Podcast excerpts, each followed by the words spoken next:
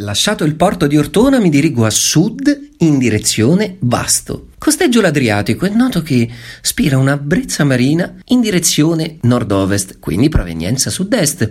Qualcosa mi fa pensare delle mie reminiscenze windsurfistiche che questo vento si chiama Scirocco. Vi ricordate a Ortona si chiamavano tutti Rocco? Ma adesso il nostro viaggio punta altrove. Punta attraverso l'Adriatico che avevo definito vasto proprio lì, a Vasto. E arrivato in questa ridente cittadina, mi soffermo a guardare il mare. Strano, eh?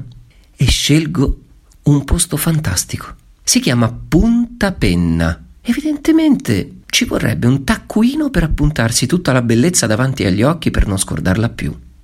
Ma non sarà questa l'origine del nome, ma a noi poco importa. Sì, noi, voi che ascoltate, io e le mie altre personalità.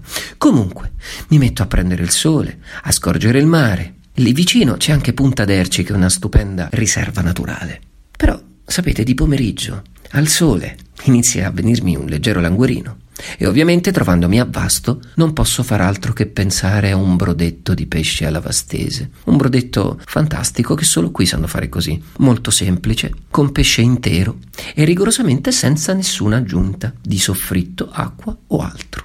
Comunque, trastullandomi con l'idea di una cena abbondante in quel di Vasto, inizio a pensare alla mia prossima meta.